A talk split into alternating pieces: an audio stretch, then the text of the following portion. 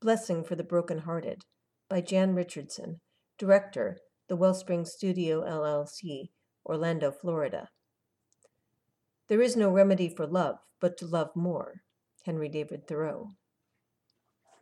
Let us agree, for now, that we will not say the breaking makes us stronger, or that it is better to have this pain than to have done without this love.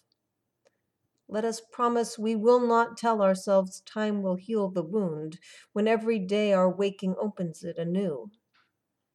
Perhaps for now it can be enough to simply marvel at the mystery of how a heart so broken can go on beating, as if it were made for precisely this, as if it knows the only cure for love is more of it, as if it sees the heart's sole remedy for breaking is to love still, as if it trusts that its own persistent pulse is the rhythm of a blessing we cannot begin to fathom, but will save us nonetheless.